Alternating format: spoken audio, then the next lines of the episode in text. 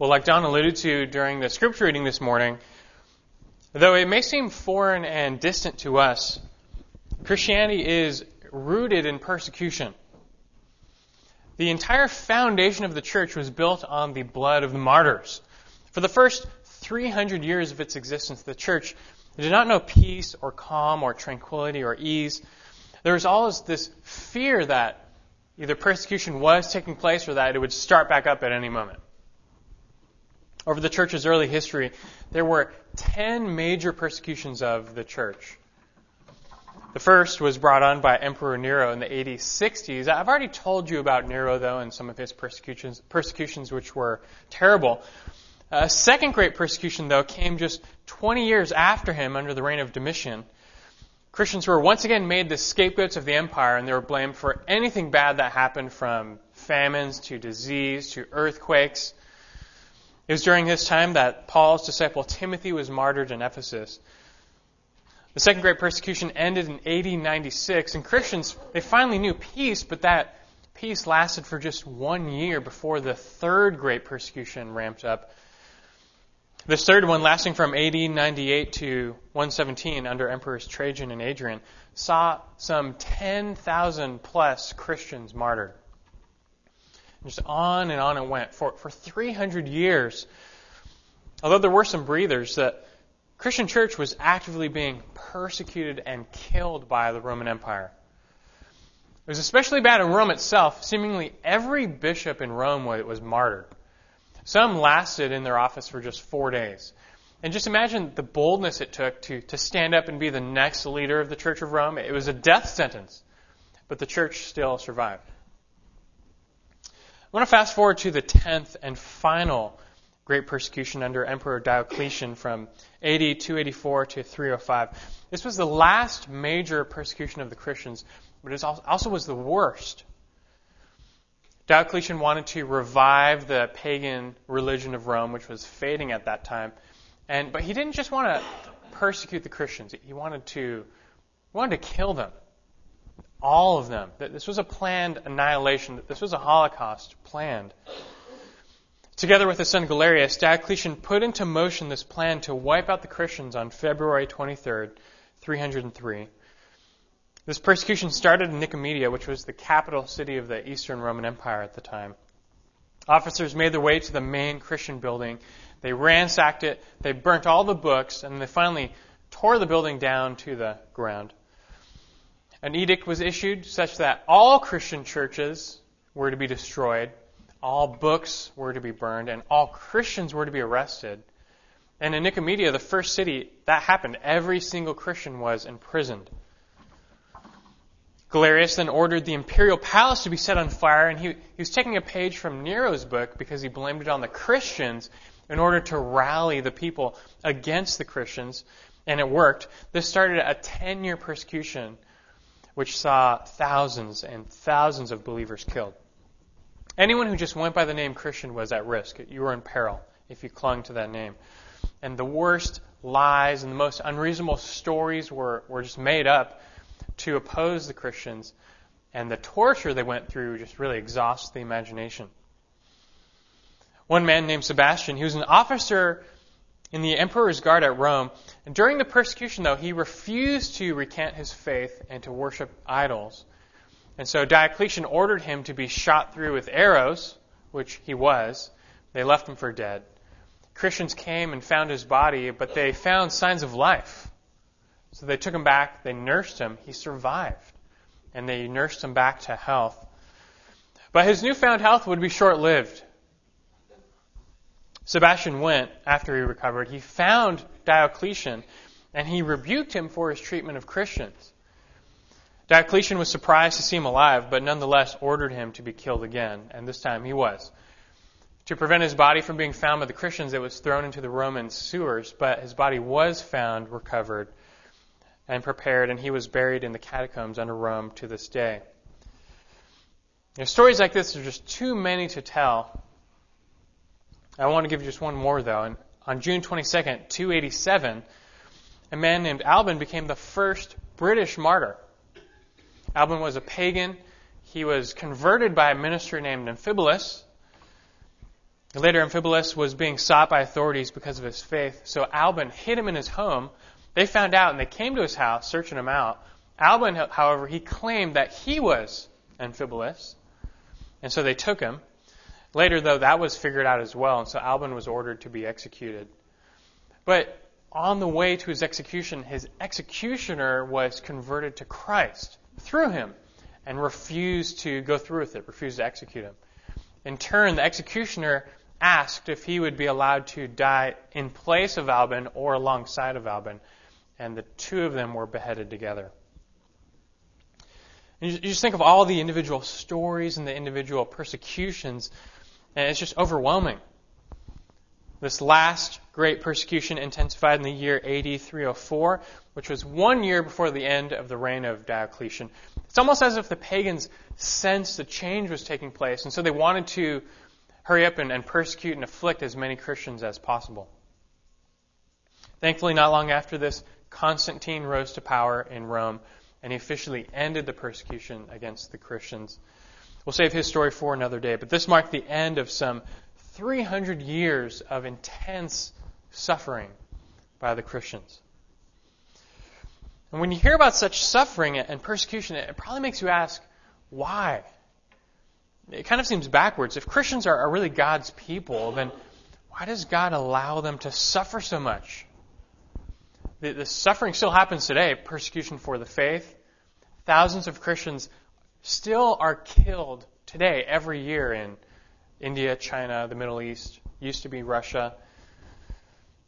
Why would God allow this? Why is there still suffering at all? How could a, a good God let this happen? These are common questions. Over the co- course of the past several months, though, we have seen these questions answered in the book of First Peter. And one of Peter's dominant themes is suffering. He lets us know why it happens. He, he lifts the curtain and he shows us God's behind the scenes as to why suffering exists. And now we're near the end of this letter. And we find, however, Peter really bringing together this teaching on suffering in, in a very profound and helpful way. And take your Bibles right now and open them to First Peter chapter four as we continue along in, in this letter. First Peter chapter four. There really are three major thoughts running through First Peter. Number one is the reality of suffering. Number two is the need for following Christ's example. And number three is the future glory or waiting believers. And now we get to the end, and what we find from chapter four, verse twelve, through the end of the letter, Peter's taking these three thoughts and he's going to weave them together into one, like three braids just coming together into one. And here's what he's going to say. We find that the normal Christian life involves suffering because one follows Christ's example. But in the end, glory awaits for all such believers. In short, the cross comes before the crown for all of us. And he's going to really wrap together the, his teaching on suffering and bring it to an end here as we finish First Peter. Some of you have been with us through much of First Peter, and you've, you've learned this lesson. You get it. You see what God is doing through suffering. You, you get his greater purposes behind suffering. And this enables you to do something as crazy as rejoicing in the midst of your suffering, because you know what God is doing. And that's good. That's a sign of maturity. And if that's your response, then I praise God for that. I think our text today will be a solidifying reminder for you, really bringing that together and reinforcing that lesson. For others, you might still be wondering. You still have those questions. Why? Why suffering? Why does God allow it for Christians? Well, listen to what Peter has to say this morning. It's so important that you get suffering right, that you think about it correctly, and God's inspired word coming through the Apostle Peter this morning is going to help you do that. Suffering has the ability to, to knock you down. For false believers, they can just kick them right out. And yet it's so important that you rightly react to it and know how to process it when it comes, that you can endure. To start us off, let's read our passage for this morning. First Peter four, verses twelve through sixteen. Beloved, Peter writes, do not be surprised at the fiery ordeal among you which comes upon you for your testing, as though some strange thing were happening to you. But to the degree that you share the sufferings of Christ, just keep on rejoicing, so that also at the revelation of His glory you may rejoice with exaltation. If you are reviled for the name of Christ, you are blessed, because the Spirit of glory and of God rests on you. Make sure that none of you suffers as a murderer or thief or evildoer or a troublesome meddler. But if anyone suffers as a Christian, he's not to be ashamed, but is to glorify God in this name. From our text, it's pretty simple. I just want you to learn how to handle suffering. A simple how-to. How to handle suffering. And I'm going to give you two ways in particular, two ways to handle suffering in particular. How, how do you handle it? Well, two ways. The first is this. I'll keep the how-to theme going. How to react with respect to suffering. How, how to react to it. It's from verses twelve through fourteen. How to react with respect to suffering. And in these verses, Peter's going to tell us both what not to do and what to do when it comes to our reaction to suffering. Start in verse twelve. Look, look how he just begins this, this section. And he is beginning a little new thought and section in the letter. He says, Beloved. And that's a common term of endearment found in Scripture. When people go through suffering, they can start to doubt that, that God loves them or that anyone loves them. But neither are true. And Peter, you see his pastoral heart coming out here. And he's reminding them just, look, you're loved. You're loved by God. You're loved by me. Beloved, he writes, do not be surprised at the fiery ordeal among you. Right away, we see already how not to react with respect to suffering. This is what not to do. He says, do not be surprised. Don't, don't be troubled. Don't be confused or shocked by it. And when it comes to dealing with suffering, you need to maintain that the proper expectations is what he's going to get at. It's all about expectations. I remember that being told myself and Angel when we were going through premarital counseling as a young couple. And I tell young couples the same thing today. It's all about expectations. Sometimes in marriage, you have a young couple with very unrealistic, you know, happily ever after, fairy tale expectations of what marriage is going to be like. And then when they start living together, reality falls short of their expectations, and then trouble ensues. And now, not like marriage isn't fantastic, but, but look, whenever two sinners live together that closely, you, you better expect some level of conflict just by definition. If you do so, if you expect differences, you're going to be ready to tackle them, to resolve them, and then just get on with enjoying life. That's a good thing. For Christians, though, he's saying, look, suffering should be part of your expectations just as a Christian. It should be on the list to suffer. It should come as no surprise to you. Later in the verse, Peter says, it's not like some strange thing is happening to you. It's not like this is coming out of left field, like, whoa, you're suffering now. This is expected. This was such a needed exhortation for Peter's original audience.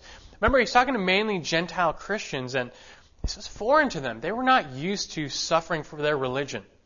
They were used to being in the majority. They were the ones who were making other people suffer for their religion. Now, the tables were turned. Yeah, sure, the, you know, the Jewish Christians, they were used to it. They were used to persecution, but not these Gentile believers. This was new. This was unexpected. In fact, it seemed contrary to all these promises that came with the gospel. You know, now they were they were finally following the one true God and His true Son. Shouldn't life be all, all peachy now? Shouldn't things be great? Why would they suffer if they're following the real God now? But Peter tells them, he tells us, don't be surprised first. It's not out of the ordinary. It may, may, it may make you ask why. Why is that? Why shouldn't you be surprised at suffering? The answer simply is this, because suffering comes with the territory for Christians. It just, it comes with the territory. Christ told you to expect it. Remember one time as a kid, I went to this summer day camp, and every Wednesday was beach day. Every single Wednesday. It was good. Zuma Beach in Southern California is where we went. I remember, strangely, one time in the waves as a little kid, and I saw a little fish swim by in the surf. And for whatever reason, I remember my response. I was surprised and almost shocked to see a fish swim right next to me in, in the surf. But just think about that. I mean, granted, you, you don't see fish all the time right in the surf. But look, what did I really expect? Fish live in the ocean. It comes with the territory. I had no reason to be so surprised to see a fish in the ocean. You see, likewise for Christians, suffering just it comes with the territory. It may not happen every day, but it's part of the package. It's part of what you signed up for. Did you not realize that you were buying into an offensive gospel and an offensive Savior? Listen to just what Christ himself taught. You don't have to turn, just follow along. John fifteen eighteen. If the world hates you, you know that it has hated me before it hated you. John fifteen, verse twenty. Remember the word that I said to you, a slave is not greater than his master. If they persecuted me, they will also persecute you. John sixteen, verse thirty-three. In the world you have tribulation, but take courage, I have overcome the world.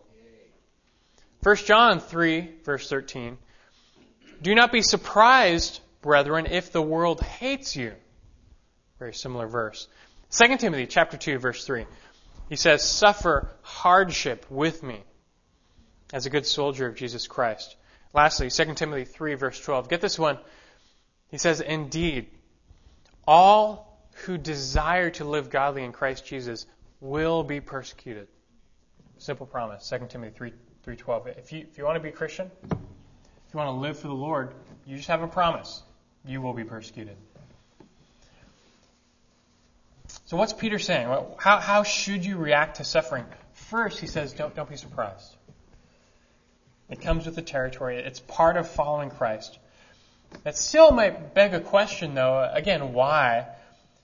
I mean, God certainly has the power to, to keep us from suffering, to, to stop it. So why has God made suffering a part of the Christian experience? Why does it come with the territory? It doesn't have to. So why is this still part of God's plan? Why, why does he allow it? Why does he even bring it into our lives? Well, that's answered in the next phrase in verse twelve.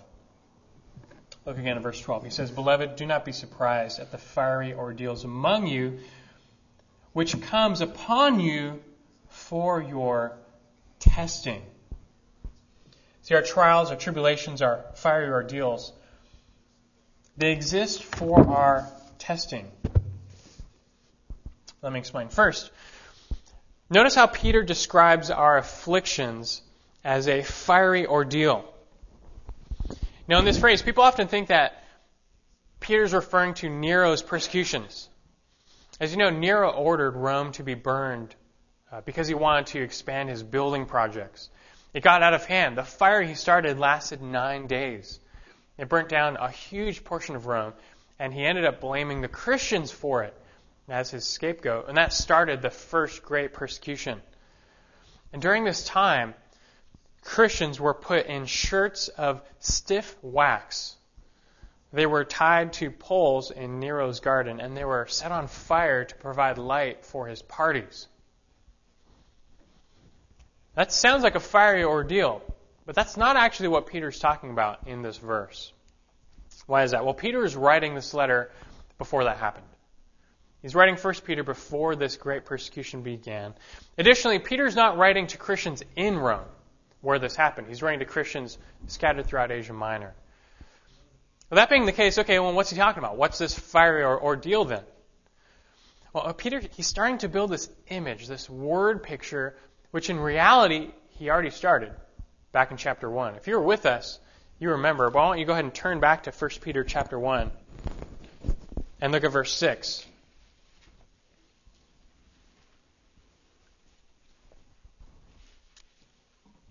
His theme of suffering began right from the start. First Peter one, verse six and seven. In this you greatly rejoice, even though now for a little while, if necessary, you have been distressed by various trials, so that the proof of your faith, being more precious than gold, which is perishable, even though tested by fire, may be found to result in praise and glory and honor at the revelation of Jesus Christ. First Peter one, six and seven, a very similar passage. What's the image? What's the image that Peter started in chapter one and he is now building on here in chapter four? It's a picture of a refiner's fire, a metallurgist who melts down metals in an intense furnace. Now, why would he do this? Is it to destroy the metal? No. It is to improve it, to refine it, to strengthen it, to purify it. Take gold, for example, which Peter brings up in chapter one. Gold found naturally contains impurities. And just last year, a man dug up an eight point two pound nugget of gold in his backyard, pretty much on accident. That's a lot. It sold for four hundred sixty thousand dollars, but it wasn't even pure, of course. If it was pure gold, it would be way more. But gold contains impurities, and it comes in different purities represented by carats, twenty-four carats being the max. If you have twenty-four carat gold, it means there's zero impurities in it. It's nothing but gold right there. Then it goes down the scale. I think my wedding ring is fourteen karat gold. They usually mix gold with copper or other metals because it, to make it stronger in jewelry. But twenty-four karat gold is the best. It's what you want, and it doesn't exist in nature.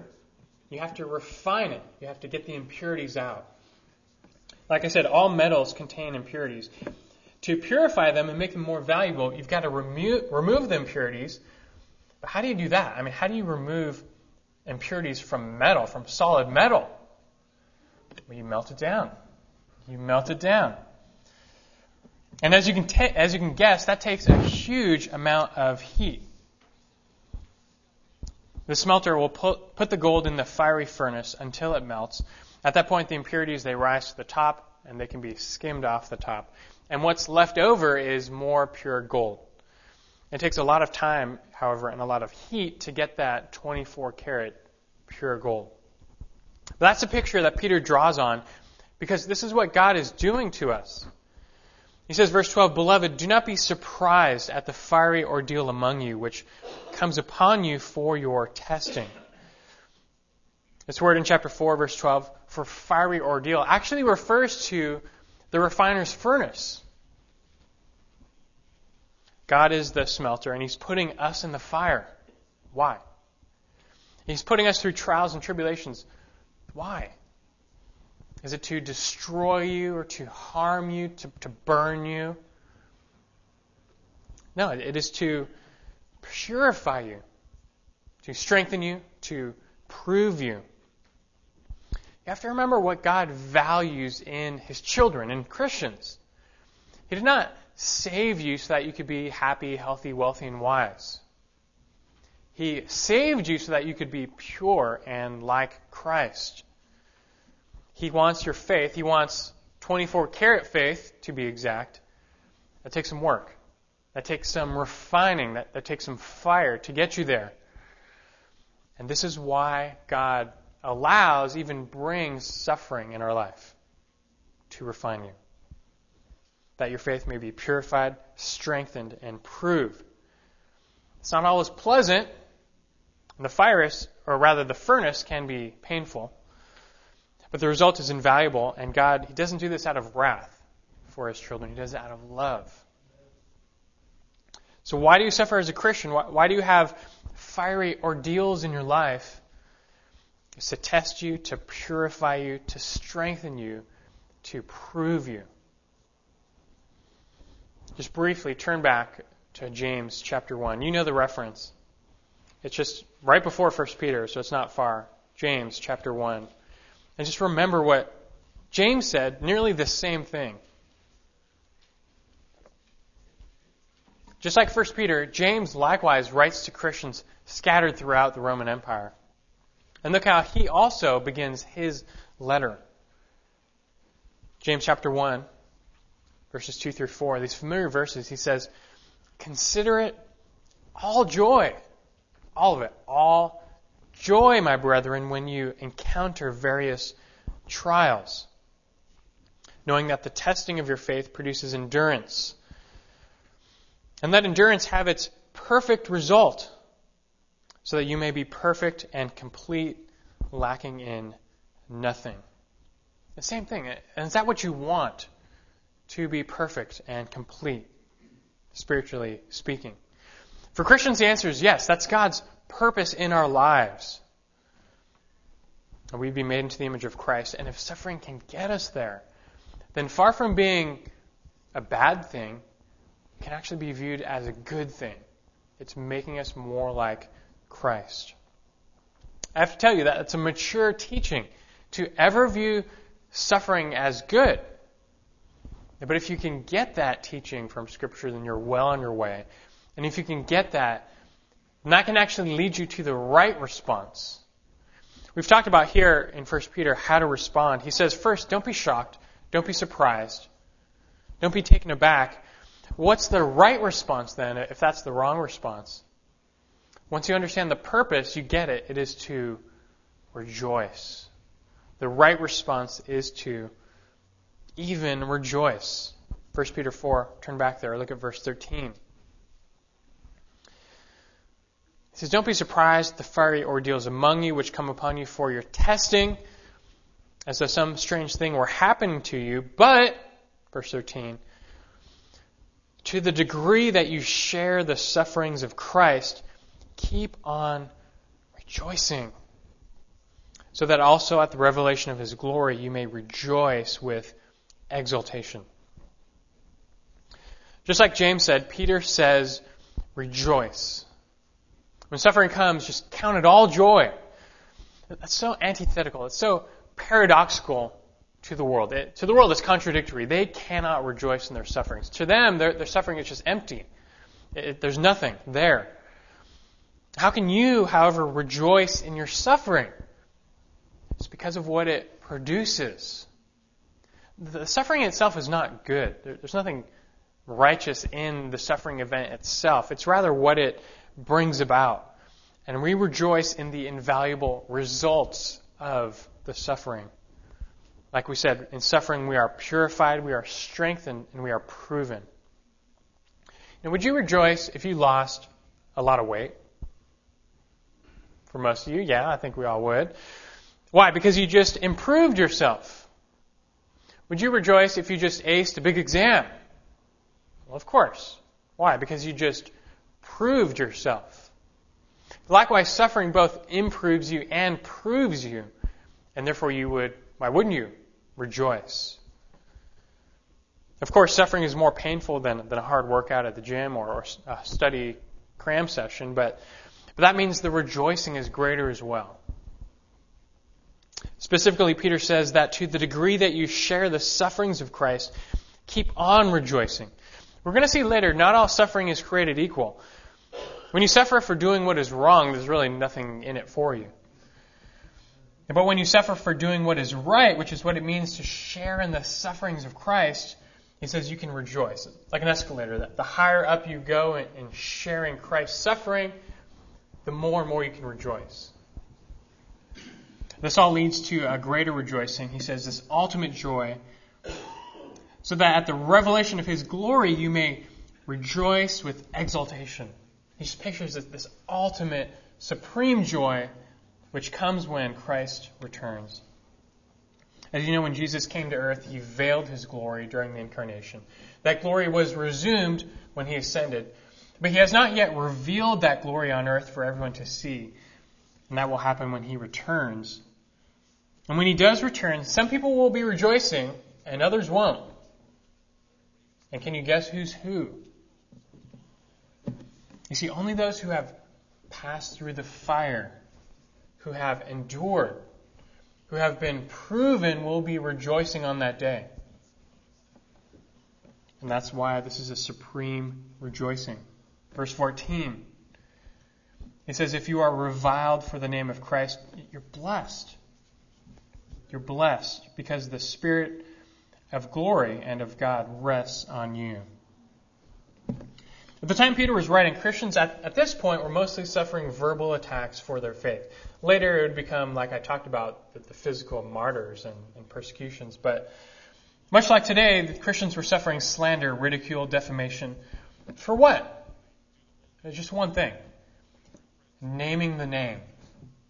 That's why they were suffering. They were naming the name of Christ. In one sense, that's reassuring. It's not like the world actually hates you. I mean, they hate Christ and what he stands for. If you just abandon Christ, they'll love you. You'll, you'll be on their side. Of course, that's not an option for us. And this is why this persecution is to be expected. Yet, if this happens, or when this happens, when you are reviled for the name of Christ, when you suffer persecution simply for being a Christian, it says you're blessed. You have this special blessing upon you. God's Spirit rests on you, blessing you, showing you favor, and producing refreshment and strength. I, I picture Stephen, the, the first martyr in the church. As he was literally being stoned to death just for naming the name, just for standing up and representing the name of Christ, the Spirit of God rested on him, and he had what? This perfect peace and strength and joy. And far from thinking he was cursed, he understood he was blessed. And he rejoiced as he was being killed for Christ. Just like Jesus taught, Matthew five, ten through twelve. He says, "Blessed are those who have been persecuted for the sake of righteousness, for theirs is the kingdom of heaven." Verse eleven, "Blessed are you when people insult you and persecute you and falsely say all kinds of evil things against you because of me." He says, verse twelve, "Rejoice and be glad, for your reward in heaven is great. For in the same way they persecuted the prophets who were before you." Now, Christians often wonder if they're saved, if they're truly saved. You know, are they the seed on the good soil, or are they the seed on the bad soil? How can they ever know? They, they doubt. It's not like they're doubting God per se. They're doubting themselves. You know, am I really in? Am I God's child? Am I true? Am I genuine, or am I phony? What's the deal? And they, they struggle with doubt. This is one, one of the blessings that suffering brings. Assurance. You see, when you go through the fire and you endure for the right reasons, for the gospel, for Christ, and you endure, you come out on the other side proven. You see, unbelievers and false believers, they don't endure. Just like straw doesn't survive the fire, neither do they. They fall away. Even if they claim Christ, the second real persecution comes that they abandon ship. They're out of there. But not so for you. If, if you're truly His, you stay, you remain, you endure, and you're proven. And when you endure, like I said, that should reassure you. It should comfort you. I know for many of you, that's what you want. You just want to know that you're true, that you're real, that you're genuine in your faith. And just knowing that produces for the true believer a true joy. That joy brings hope, and that hope leads to that ultimate rejoicing when Christ returns. It all comes from suffering. Listen to this, Romans five, three through five. He says, "We exult in our tribulations." Why? "Knowing that tribulation brings about perseverance, and perseverance brings about proven character, and proven character brings about hope, and hope does not disappoint, because the love of God has been poured out within our hearts through the Holy Spirit." He understands the chain. Suffering brings endurance, brings perseverance and proven character and hope, and that leads us to that ultimate joy when Christ returns, because that's what we long for, and we get that vindication. So how should you react with resp- with respect to suffering was our first question.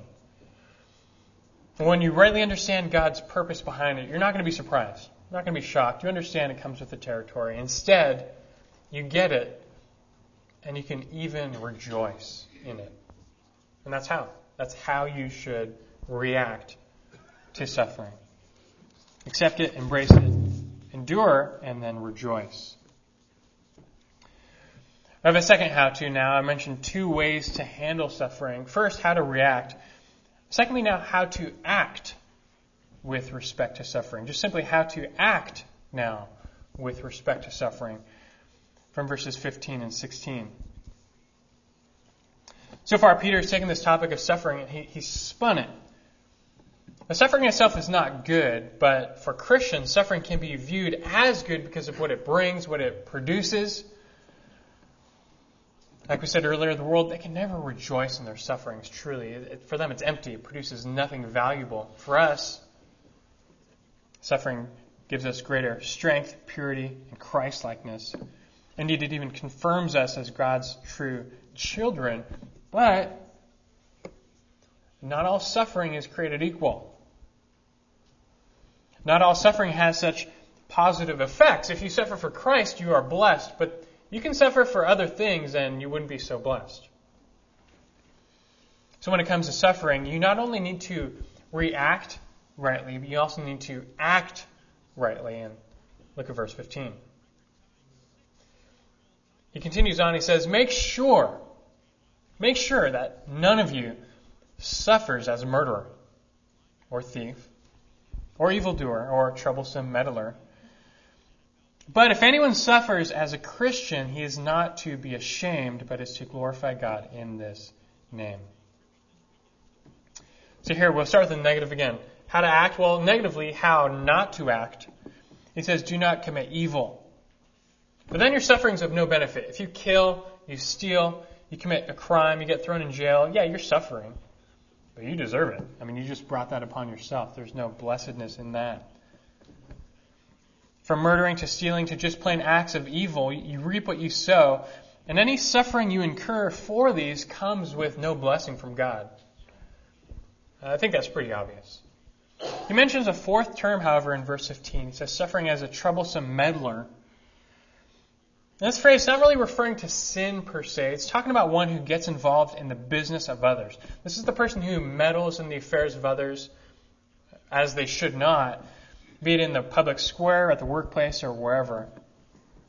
And the point he's making is, look, when you suffer for these other things, something other than Christ, something other than the gospel, because you, you stuck your nose where it didn't belong, just because you're a Christian doesn't make it Christian suffering. It doesn't come with God's blessedness unless it's for the name. Angel and I saw this T V show once called Whale Wars. And it's kind of funny. It's about a bunch of activists. And they've got a small fleet of boats. And they travel to the South Pacific to try and stop the Japanese whalers from killing the whales. And they're pretty radical. They take these like rope contraptions and they deploy them in front of the whaling vessels to try and to uh, jam the rudders. They throw these heavy-duty industrial stink bombs on the decks of the vessels to just make life miserable, and it spoils the whale meat. They've gone so far as to boarding one of the ships, peacefully, but still, that's a pretty big deal. Now, let's say you're a Christian, and for whatever reason, you just love the whales, and you hate seeing them killed. So you decide to join up with this group of activists to save the whales. In your passion for this cause, you board a Japanese ship. You get arrested, you get beaten, you get thrown in jail, which actually happened to two guys on the show, by the way. They did that. So now you're suffering. Now, though you're a Christian, however, that, that's not righteous suffering. This is not suffering for the gospel. You've been a troublesome meddler. You know, be as passionate as you want about the whales or whatever you want, but do not overstep your bounds. Rather, like First Thessalonians four eleven says, make it your ambition to lead a quiet life and attend to your own business and work with your own hands. Any suffering or persecution you endure, you should really bring on yourself for the gospel, for Christ. Otherwise, he says, lead a quiet life. And needless to say, I think we learn this is how not to act when it comes to suffering. Do not sin, do not commit evil, do not cause trouble. Or else your suffering will come without God's favor, and there's really no benefit in that for you or blessedness. Instead, verse sixteen, he says, but if anyone suffers as a Christian, he's not to be ashamed, but is to glorify God in this name. Here's how you really should act when it comes to suffering. Act as a Christian. Just be a Christian. and everything that means. Live for the Lord as Christ called you. Pick up your cross daily and follow him.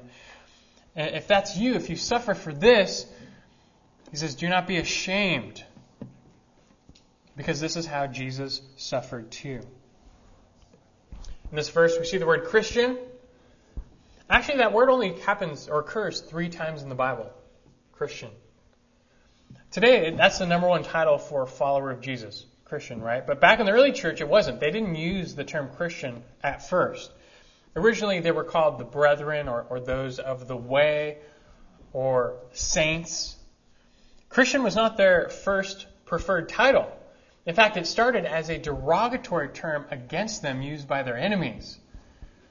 The Romans used the term Christian to differentiate this new group of Jesus followers from all the other religious groups so that they could focus their persecution on them. Christian became the title against them that if you if you clung to that title, a Christ follower, then you were marked out for persecution. The name Christian at first was associated with suffering and persecution. That's what Peter's bringing out.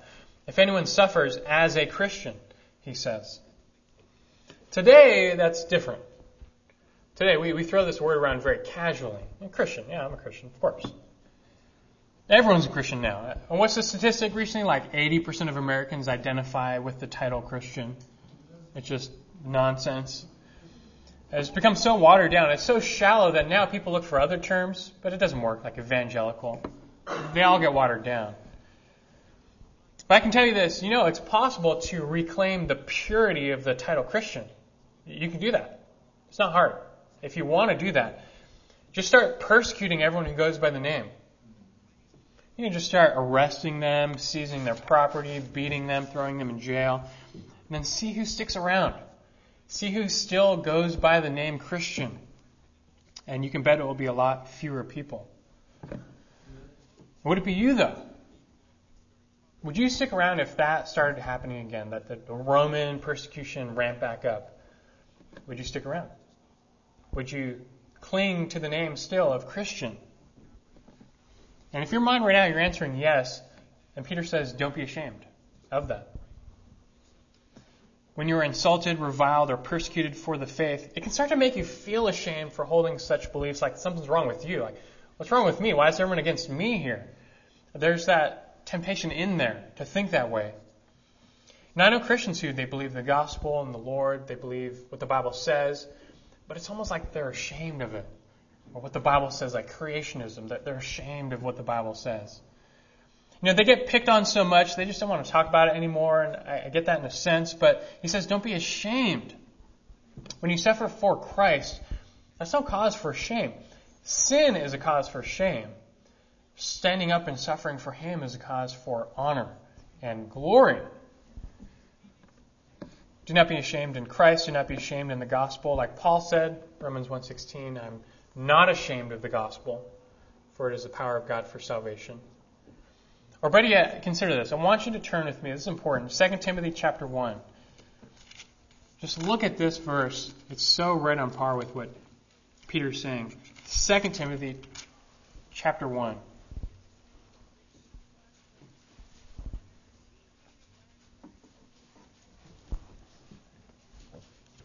We're going to start at verse seven.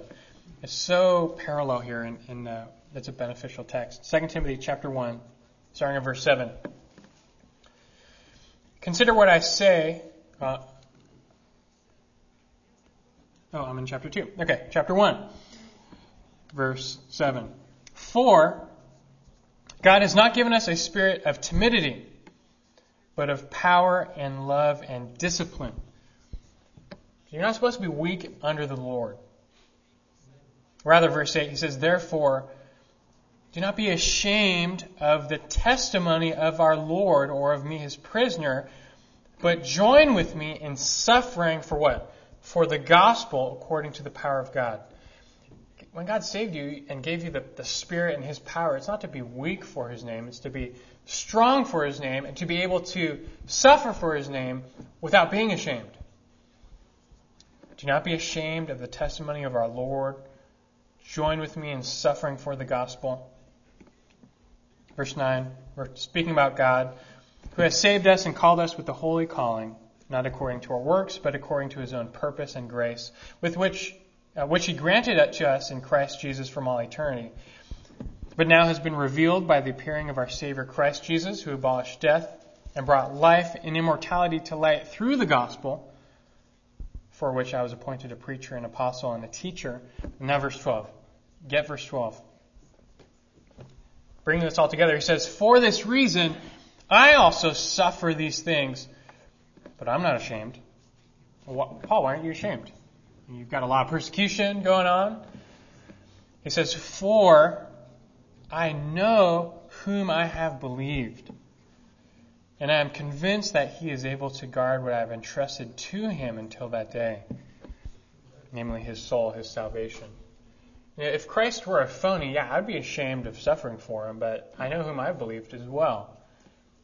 I know the name and who he is and what he has done. There's nothing to be ashamed of. And he's worth even suffering for. Do not be timid in Christ. Do not be weak. Do not be ashamed. Rather, be bold and powerful. Be loving. Be willing also to suffer. First Peter four sixteen. If anyone suffers as a Christian, he is not to be ashamed, but is to glorify God in this name. So do you name the name? Do you really believe in Jesus? Is he truly your Lord and Savior? Have you repented of your sins? Have you trusted in him for your salvation? And are you just sold out and following him? You, you follow him. He's your master. If so, then take pride in the name of Christ and the title of Christian and glorify God in that name. Of course, the world's going to hate you for this. They hated Jesus. They will hate you. Of course, they're going to think you're a fool. The word of the cross is foolishness to those who are perishing. You're going to suffer shame for his name, but that doesn't mean you are to be ashamed. Like the apostles, after being beaten by the Jews, Acts five forty-one, they went on their way from the presence of the council, rejoicing that they had been considered worthy to suffer shame for his name. You see, the world hurled shame upon them and beating and mistreatment. They suffered shame, but they weren't ashamed. You see the difference? They rejoiced in the name. The same should be true for us as well. It is glory and honor and blessing to, to suffer for the name. All of you surely know suffering will come your way in life. Not a surprise. We may no longer live under the Roman Empire. We may no longer live under that threat of martyrdom. We may no longer live under constant fear of beating and imprisonment. But don't be mistaken. The world still hates the name. The world still hates it. Therefore, persecution is inevitable in one form or another. So, like we said, be ready. Be ready to handle it when it comes. This is why Peter is writing and wrapping things up. He says, know first how to react to suffering. Don't be surprised. Don't be shocked. Don't let it stumble you or take you back. But rightly understanding God's purpose behind it, you can react rightly. You, you can even rejoice. You can even thank God for it and count it all joy. Because you know God is, he's purifying you. He's strengthening you. He's refining you. He's not going to forsake you. In fact, he's going to prove you. You're going to come out on the other side proven and full of joy. Also, he says, know how to act when suffering. Avoid sin, avoid evil, avoid, avoid bringing suffering on yourself. Instead, simply live for Christ. Just live as a Christian. If that causes you to suffer, so be it. And don't be ashamed. May all just glorify God when he counts us all worthy to suffer for his name's sake, either today, tomorrow, or the days to come. Let's pray. Father in heaven, this world is fallen and in rebellion against you. The entire world system led by Satan hates you. And they hate the Savior, they hate the name, and they hate those who follow him, and that would be us, Lord. We We know persecution is to be expected. You have promised as such. It comes with the territory. Many of us have already experienced it in our lives in one form or another.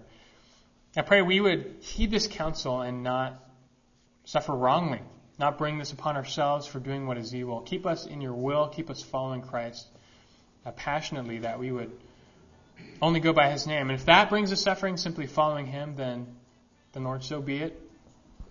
And may none of us here be ashamed. Give, give us all a boldness in Christ. Suffering is difficult. And going through the fire is not pleasant. It's a challenge.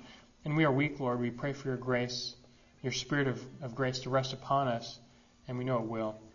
So we thank you for that. Keep us in your will. Keep us walking along your path. Help us to endure when suffering comes.